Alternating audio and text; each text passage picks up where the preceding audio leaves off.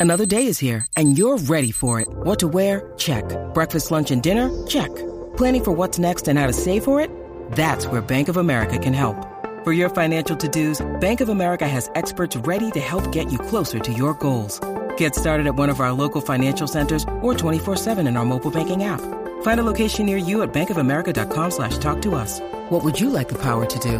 Mobile banking requires downloading the app and is only available for select devices. Message and data rates may apply. Bank of America and a member FDIC. Once it's exemplified, once you give someone over to the things that they want, typically they'll destroy themselves and others with their own desires.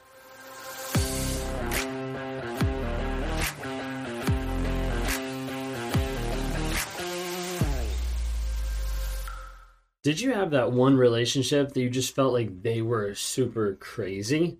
Maybe like psychopath, maybe like sociopath, maybe even got to the place of wondering like, it seems like there's something more at play here. It seems like there might be something where I don't know, maybe they're possessed or maybe they're, they're, the devil or like something like that is because typically when you're with a narcissist and you see it happen over and over and over and over again of them degrading and hurting, devaluing and abusing another person, you're like, this can't exist. Like this can't be something that you can wrap your mind around being like, hey, another person is doing this to someone that they say that they love.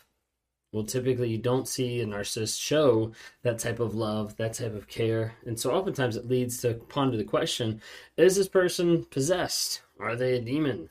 You know, what actually is going on? What evil is actually going on that this person would be this awful, would be this mean, would be this rude and calculating and cold to hurt and destroy another person?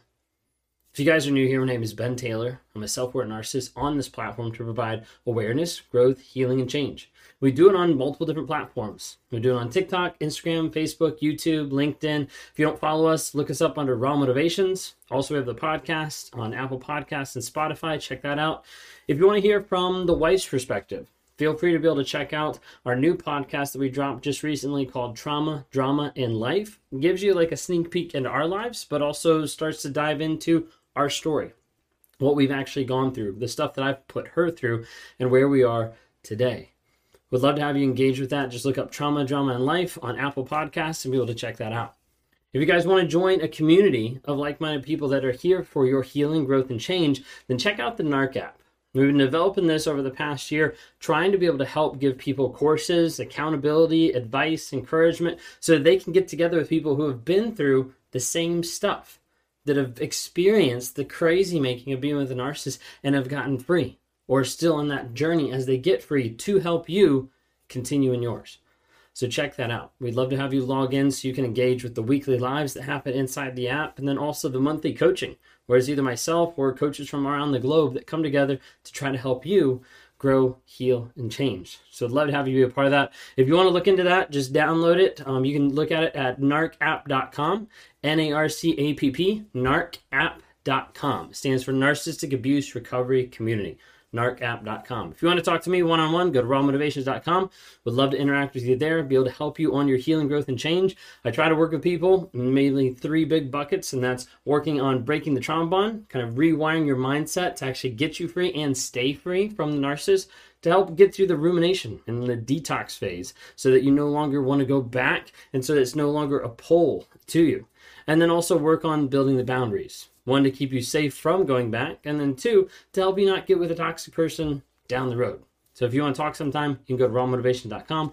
We'd love to partner with you and help you in your growth, healing, and change.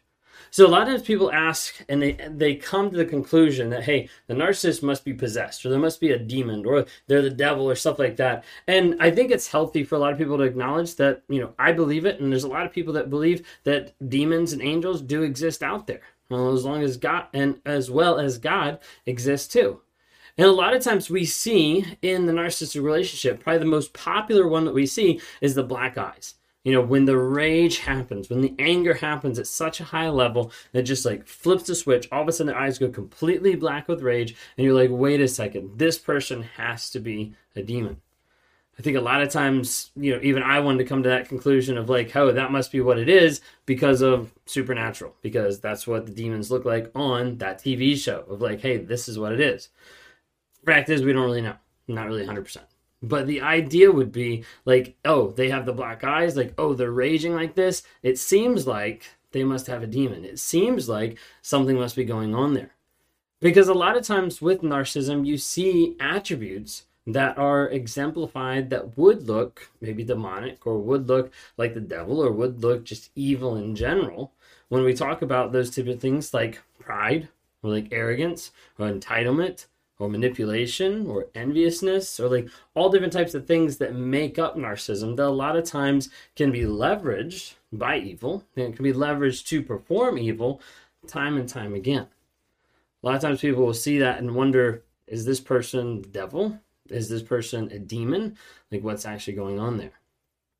Well, I think when it comes down to it, a lot of times people want to attach demonic activity, demons, the devil, evil in general to the narcissist because they don't want to admit and they don't want to see that that's actually another human that's doing all this stuff because it doesn't really fit in the perception, in the reality that that person has.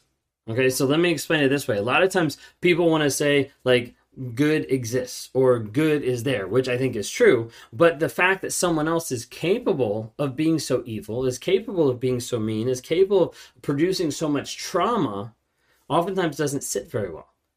And so we have to be able to justify it and like that doesn't exist, or this is what it's labeled as, or this is what it is, so they don't have to own up to the fact that like, no, that's a person that's choosing to do mean and evil things to other people.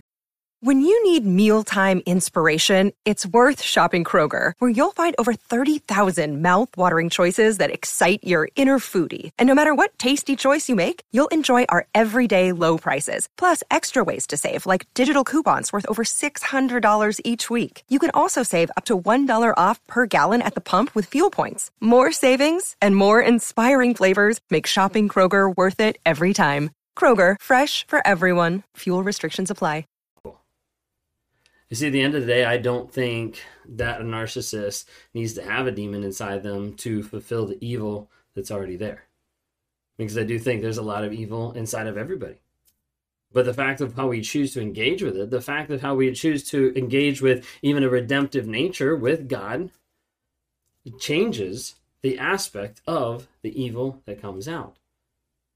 You see, even if we're just talking about just aspects of pride or entitlement or things like that, all you have to do is let someone continue on that route to the fullest extent, and they'll be worse than anybody that you could ever imagine.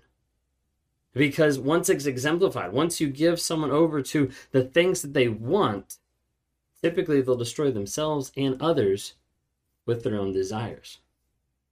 That's why I do believe that narcissists as a whole are slaves they're slaves specifically to their impulse and to their compulsions. They're a slave to the thing that they do. They're a slave going back and forth in the same type of cycle, back and forth, back and forth, and they don't get free because they're willing un, they're unwilling to be true about who they are. They're unwilling to be true about the shit that's inside. They're unwilling to be honest about, hey, this is what I've done I don't want to keep doing this cycle and I want to actually change my ways and they start making those decisions.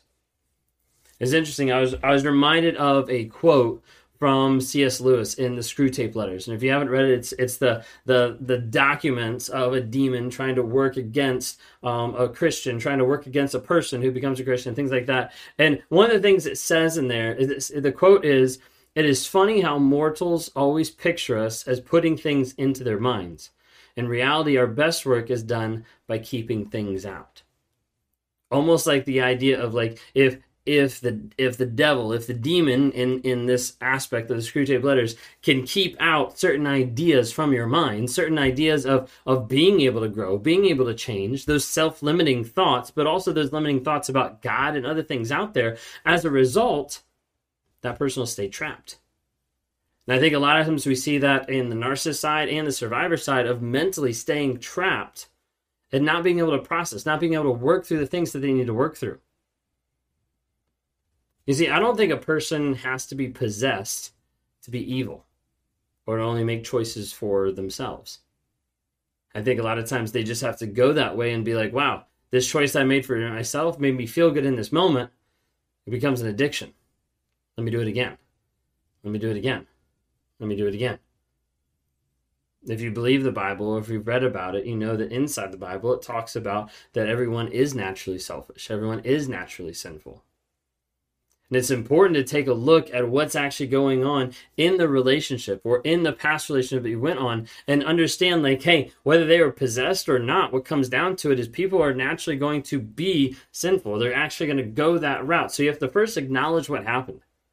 Like, this is what happened in the relationship. This is what happened between me and this other person. This is what happened when they raged, when they got upset, all different types of things. This is actually what happened. Then you have to identify where you are not where they are, where you are, and what you have to do to heal. You see, that's the difference between you and a narcissist is you can actually identify where you are and you're willing to do that. Is it easy? No, not at all. It's incredibly hard to acknowledge where you are, to acknowledge, hey, this is how I'm feeling. This is what I've gone through. This is the abuse. This is like everything that I suffered as a victim of narcissist abuse. This is where I am. That is incredibly hard to be able to admit. But when you do, you can also identify where you want to go. And if you have both points in the map, you can actually start to build a plan to get to where you want to be. But you have to identify in truth of where you are and then what you have to do to heal. And then you have to see what areas that you need to change. There might be aspects in the relationship that you picked up and that you realize, oh, this isn't really who I am. This isn't how I want to be. This isn't how I want to live. And a lot of times people have to go in and start to identify habits to live a changed life and to have changed behavior. Understanding that everyone struggles with evil. Everyone struggles with sin. Everyone struggles with being selfish to different degrees. But if left to own devices, if left to the idea of like, hey, you can be as selfish as you want and there's no consequences, why wouldn't someone choose that? Because it's easy and it feels good in that moment. But all it does is it reduces your freedom to actually have the capacity to grow, heal, and change, and you're stuck being a slave to those impulses, to those compulsions. Those are just some of my thoughts on narcissists, possession, demons, devil, that kind of thing. Hope you enjoyed it.